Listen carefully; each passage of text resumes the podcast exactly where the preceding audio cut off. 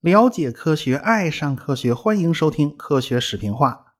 上文书讲到了王安成了电脑大王，而且也成了华人的首富，在那个时代啊是非常的不容易的。一九七一年，王安推出了幺二零零文字处理机，而且具有简单的编辑和存储功能，可以把文字啊存在录音磁带上。当时 IBM 的掌门人小沃森，他正因为心肌梗塞在住院。哎，他得知这个消息啊，他气得火冒三丈啊，就把手下叫来大骂了一顿，怪人家没有及时通知他。可见，IBM 当时把王安当做是一个非常强悍的竞争对手啊，所以 IBM 就紧盯着王安的动向。后来，王安搞出了文字处理系统 WPS WPS 第一次亮相在纽约市的展览会的时候，与会者全都惊呆了。他们从屏幕上看到了编辑文本的过程，在当时这简直是不可思议的。等到展会结束啊，呃，美国的办公室啊就开始全套的大换装啊，从白宫到企业，WPS 是全面接管 IBM 的领地。王安公司的营业额呢也就突破了一亿美元。但是王安内心有个解不开的心结，呃。就是跟 IBM 死磕啊，非要跟 IBM 一较高下。他甚至啊是在橄榄球联赛期间租用大屏幕播放广告来奚落当时的这个巨人 IBM。广告的创意呢，就是大卫战胜歌利亚。哎呀，这这这这纯粹是欺负大个子嘛，这是。呃，王安敢于叫板 IBM，除了他的实力以外，还有一个重要的原因，就是 IBM 没办法通过压价倾销来打垮王安，因为美国刚刚颁布了反垄断法。IBM 是业界的巨人呢，这个巨人当时强大到什么程度呢？就是整个计算机行业的其他厂商全部捆在一块儿，也比不上 IBM 一家。但是呢？啊，这个 IBM 基本上就被束缚住了手脚，就被捆上了啊！这反垄断法也是很有道理的，你怎么能让重量级选手和侏儒同台竞技呢？这不公平啊！对，所以这个小沃森就非常担忧。哎呀，一方面这个王安的确厉害，一方面他手脚被捆得死死的。王安的公司就像坐火箭一样，开始啊爆发式增长啊！王安的文字处理机其实和个人电脑只差一层窗户纸。可惜王安就是没能率先完成这个跨越。当时业内升起了一个新的威胁，那就是个人电脑，代表的公司就是苹果。但是啊，王安那时候如日中天，公司想要转型是非常困难的，公司有非常严重的路径依赖。王安本人呢，也就是听不进意见，开始变得特别固执啊、保守。这是其一。第二，王安犯了一个中国式的错误。那就是让儿子接班王安的大儿子王烈是个非常优秀的计算机专家，而且啊，从小受到了良好的家庭教育，让他上了一堆的商学院呢。因为要培养他接班嘛，所有的公司里面这些部门他都转过一遍。而且王烈深入到技术一线，他就发现了一个大麻烦，就是个人计算机的性能是在突飞猛进的。一九七五年。在加州的圣马泰县的门罗帕克镇的法国车库，就开了一个计算机发烧友的聚会，这就是所谓的第一次 homebrew 聚会。homebrew 的意思就是英文的原意是家酿，就家里酿的酒啊。这名字里边就暗含着 DIY 的意思。地点是在加州的门罗帕克，这不是新泽西州那门罗帕克啊。不过这两个门罗帕克同样重要，一个是灯泡起飞的地方。一个是个人电脑起飞的地方，来参加这次聚会的这帮人呢，都是极客呀！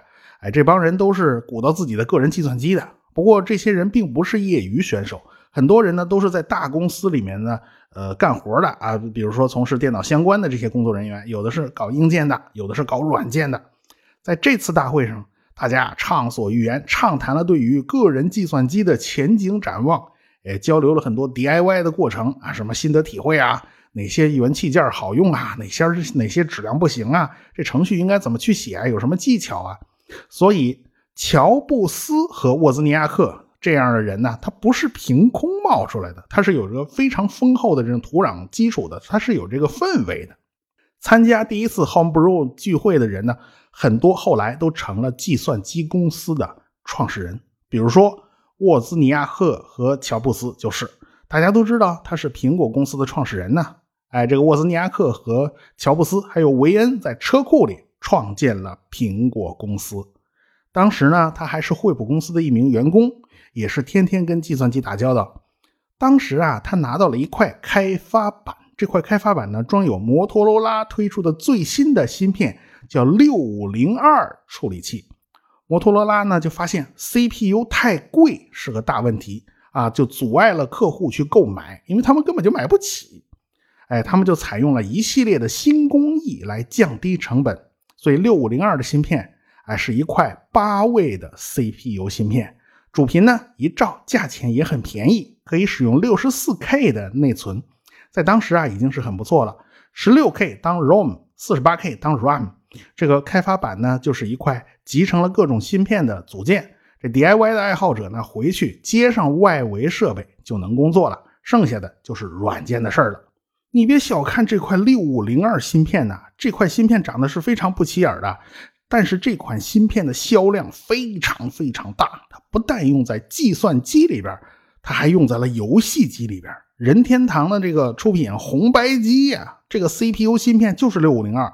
不过呢，这个六五零二是日本引进以后生产的改进版本。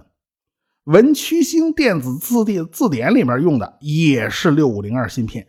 当然，真正使得六五零二芯片一个雷天下响的，就是苹果公司的苹果一型电脑。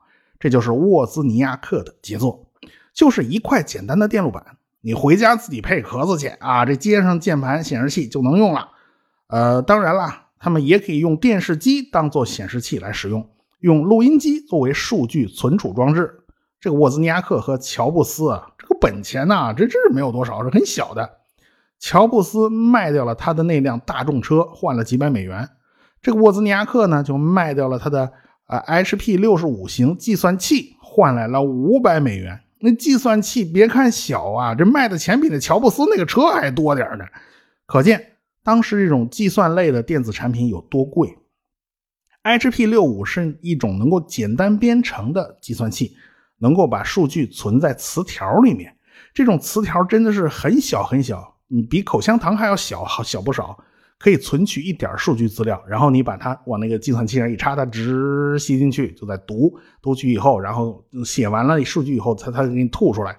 我小时候是亲眼见过这样类似的计算器的，是我老爸从国外带回来的，但是后来呃也就没什么太多用处了，因为这个用处用途实在是有限，它不能随便编程序。呃，技术方面呢，主要是沃兹尼亚克负责，乔布斯主外啊，沃兹尼亚克主内。他们生产了第一批家用型的个人电脑，本质上仍然是个极客的大玩具，就一块电路板嘛，光秃秃的，其他什么也没有，它没有壳啊。用户主要呢就是电脑组装的这种爱好者，他拿回家自己 DIY 个壳子就行了。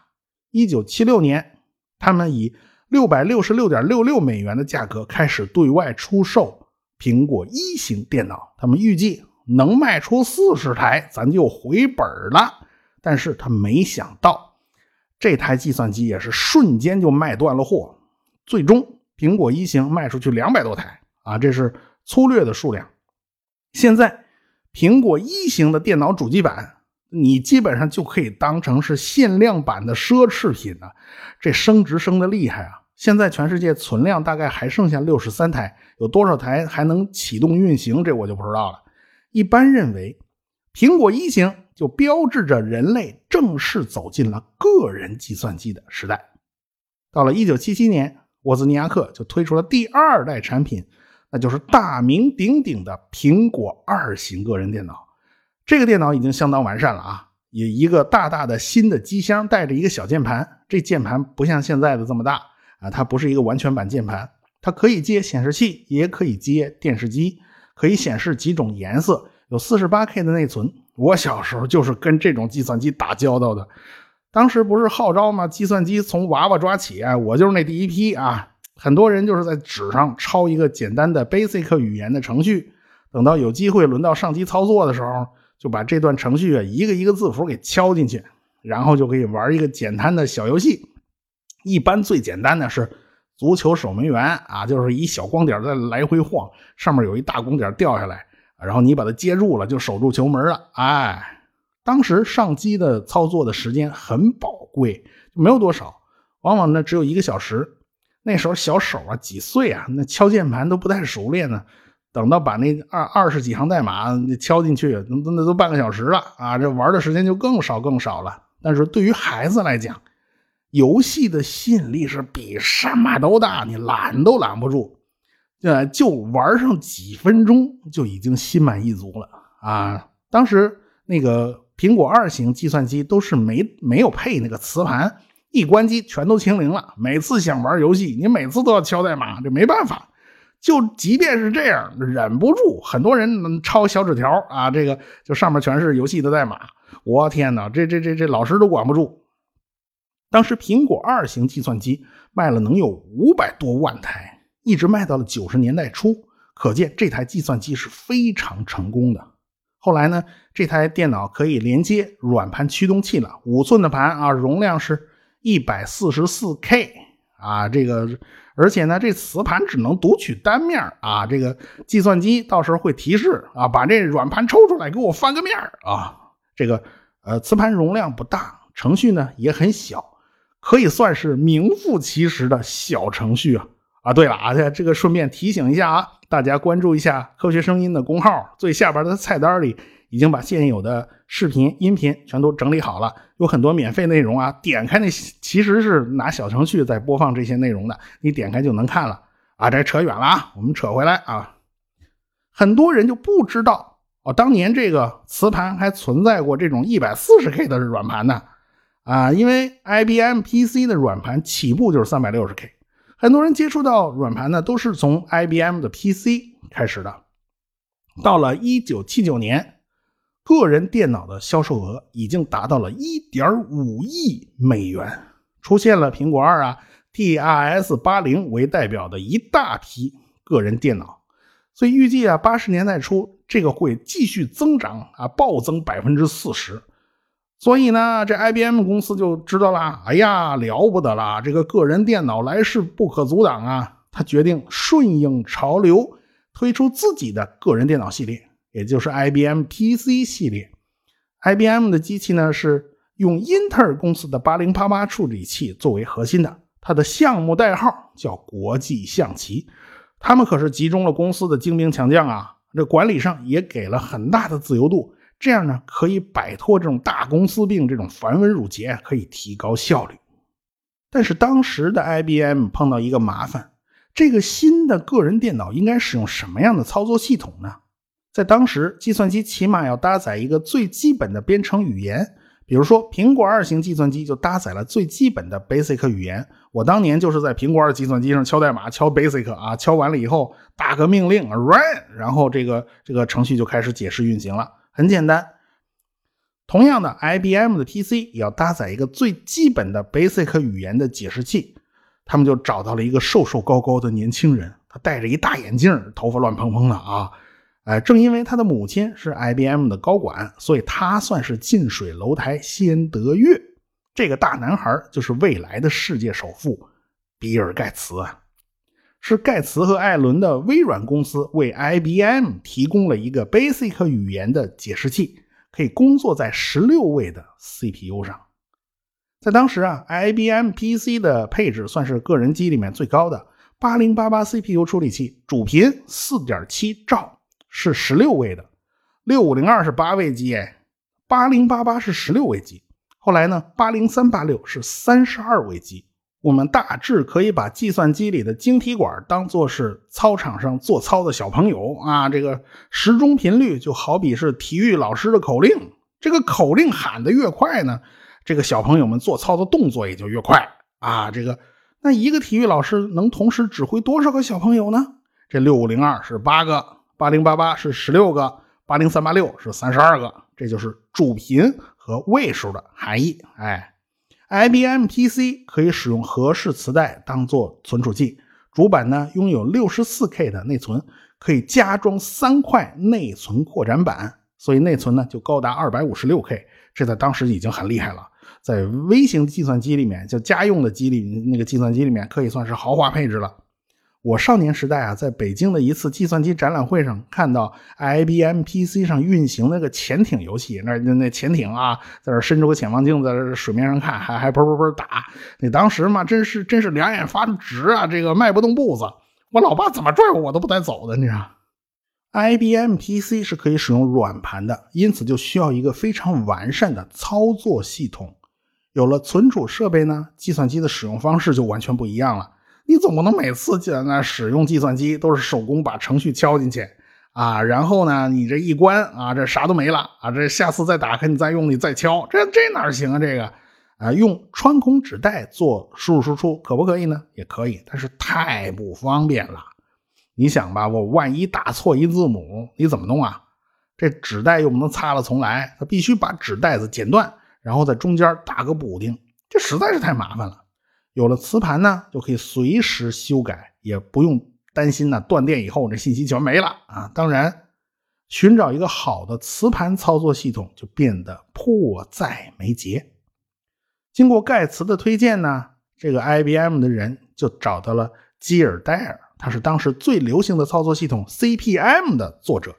这个人可不一般啊，他早期的工作几乎就是陪着英特尔一步一步成长起来的。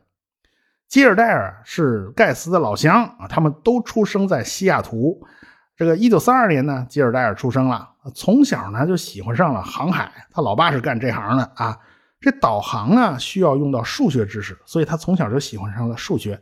长大以后呢，他就到华盛顿大学学习数学，选修了两门计算机相关的课。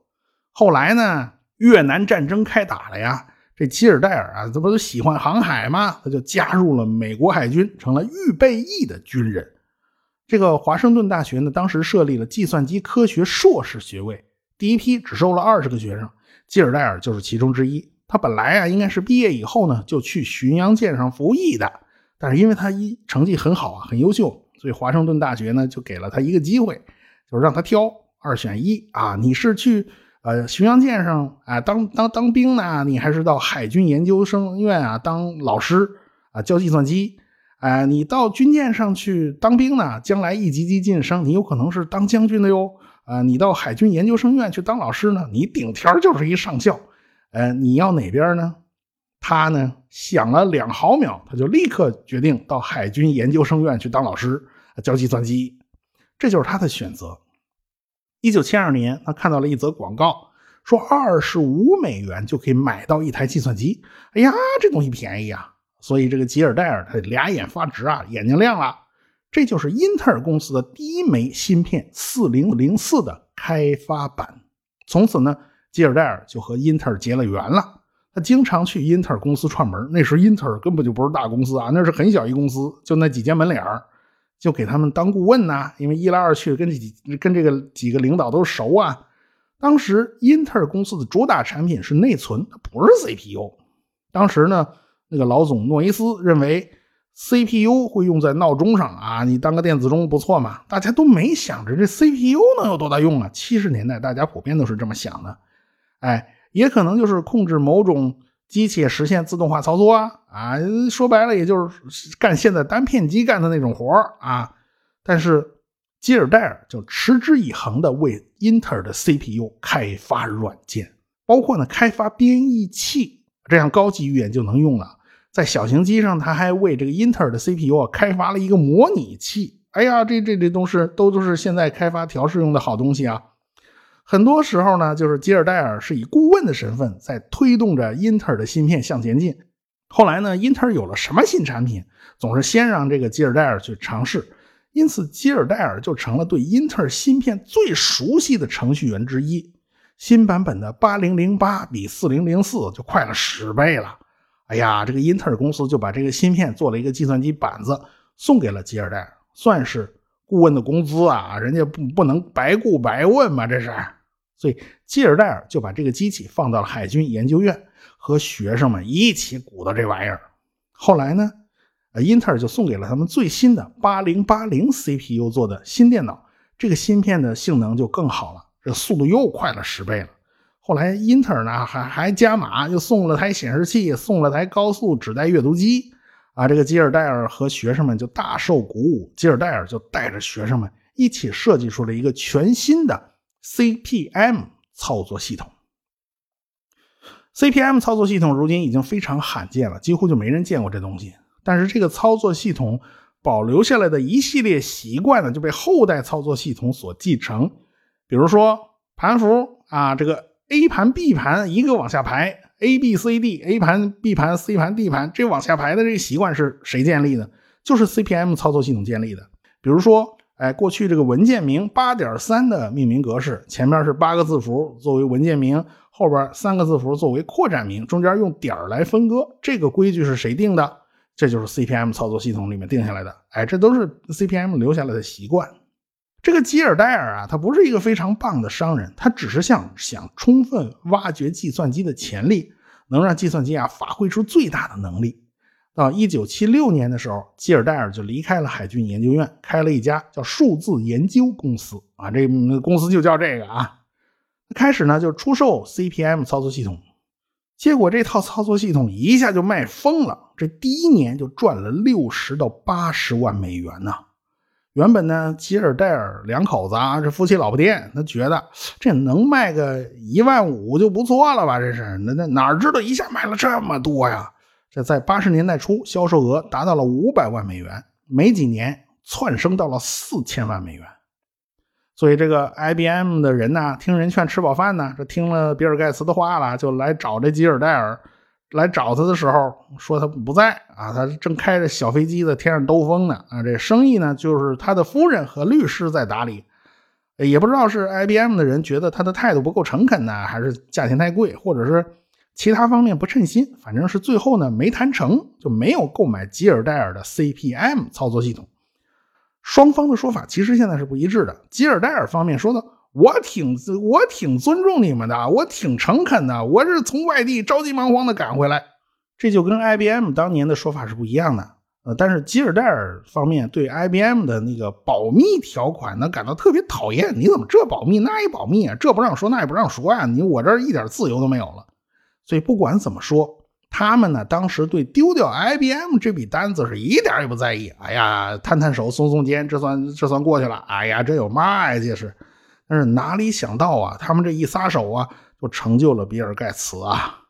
这个比尔盖茨啊，自告奋勇就揽下了 IBM 的这笔这笔单子。但是呢，开发一套操作系统啊，这个磁盘操作系统，它往往需要一年多的时间，它没有那么方便呀。这个 IBM 呢，它是催得急呀，这个几个月以后它就要用，所以比尔盖茨啊是没辙，这急得像热锅上的蚂蚁一样了，来回乱转。好在他的合伙人艾伦消息很灵通，他就知道这软件圈子里面有人在模仿 CPM 的指令结构，自己写了一套操作系统，叫 QDOS。这这玩意儿简直是一山寨！你说除了那个，这这这当然全是自己写的，但是所有的接口啊，所有的命令啊，所有的结构啊，几乎都是一模一样的。所以当时的微软就花了七点五万美金，连这人带系统一起收购了，连开发者他一起都给挖过来了。然后呢，呃，打包了一下啊，这个改改字儿，那转手就卖给了 IBM，从此就走上了飞黄腾达之路。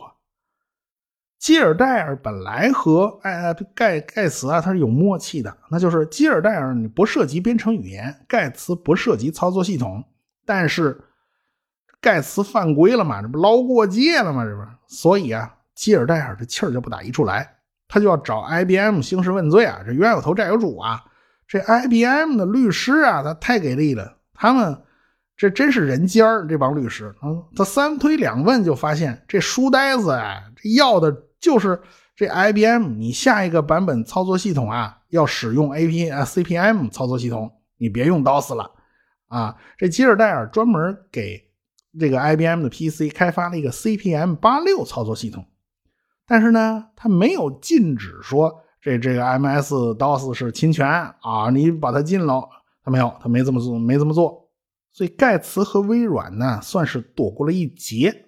后来。呃，这个微软的 DOS 还是战胜了 CPM 操作系统，为什么呢？因为人家更新速度更快呀，人跑得更快呀，然后价钱呢更便宜呀，CP/M 系统价格那是 DOS 的六倍以上啊！这这这 IBM 它是地主家也没有余粮啊，他怎么能花这么多钱呢？一来二去，就是微软的 DOS 就成了 PC 行业事实上的标准。IBM 呢，还有一个创新的举动，就是允许其他厂商生产兼容机。哎，这一下就引起了 PC 行业的大爆发，因为这些厂家只要按照 IBM 公布的技术标准，从英特尔那儿买了 CPU，从盖茨那儿买了操作系统啊，这个 DOS 就可以把电脑给它凑出来。所以 IBM PC 就成了 PC 行业的硬件标准。所以王安的文字处理器这个专用东西。就走了下坡路，啊，公司的管理层啊，他当时明确的都知道个人计算机的那个潮流已经是不可阻挡的了，他们也紧急的推出了自己的个人电脑。但是啊，王安这倔脾气又上来了，他刀枪不入，谁说他都不听。他宣布绝不兼容 IBM 的电脑啊，这从硬件到软件他全要通吃啊，他全全要自己搞一套。这王安正在踌躇满志的要大干一场的时候，呃，他被发现得了癌症，没有办法呀。王安按照东方人的习惯，哎呀，这个这是都传给家族里的人吧，就传给了他的大儿子王烈。王烈他不是个管理人才，结果他呢弄了没几年，就弄得上上下下天怒人怨，得罪了一大批人。所以王安的计算机公司啊，在几年之内啊，就迅速崩溃。真是眼看他起高楼，眼看他宴宾客，眼看他楼塌了。王安最后在一九八九年下令儿子辞职，请了最擅长力挽狂澜的职业经理人米勒来挽救他的公司，但是没辙，这米勒也没挽回来。无奈公司已经病入膏肓啊！王安在一九九零年去世，享年七十岁。他的公司撑了两年，不得不申请破产保护。后来，王安的公司那楼房啊被卖掉了，这公司也被拆得七零八落的，如今已经剩不下什么了。年轻人呢，根本都不会记得还存在过这么一家如此耀眼的华人企业。同样的，基尔戴尔的公司后来也是每况愈下，最后被人收购了，他也就变得比较消沉，染上了酗酒的毛病。后来呢，还和老婆离了婚。一九九四年七月。年仅五十二岁的基尔戴尔在加州的蒙特利的寓所啊，他头部撞到地上，哎，这这是一个意外。三天以后，他不治身亡。一代编程大师啊，就凄凉的离世了，彻底告别了他爱恨交加的电脑业。后来有人就为基尔戴尔鸣不平，悬赏二十五万美元寻找微软抄袭的证据，但是也没什么结果。在当时啊。知识产权保护并不严格，到底计算机程序是属于科学成就呢？是要共享的呢，还是私人的著作呢？这还处于模糊地带。所以 QDOS 的命令和操作方法明显是模仿了 CP/M，但是这能算是侵权吗？如今呢，Linux 的命令和文件结构也和 Unix 是一模一样的，这又该怎么算呢？这是。俱往矣，数风流人物，还看今朝？看谁呀？不就是看比尔盖茨和乔布斯吗？这二位啊，又会搞出什么爱恨情仇呢？呃，咱下回再说吧。科学声音。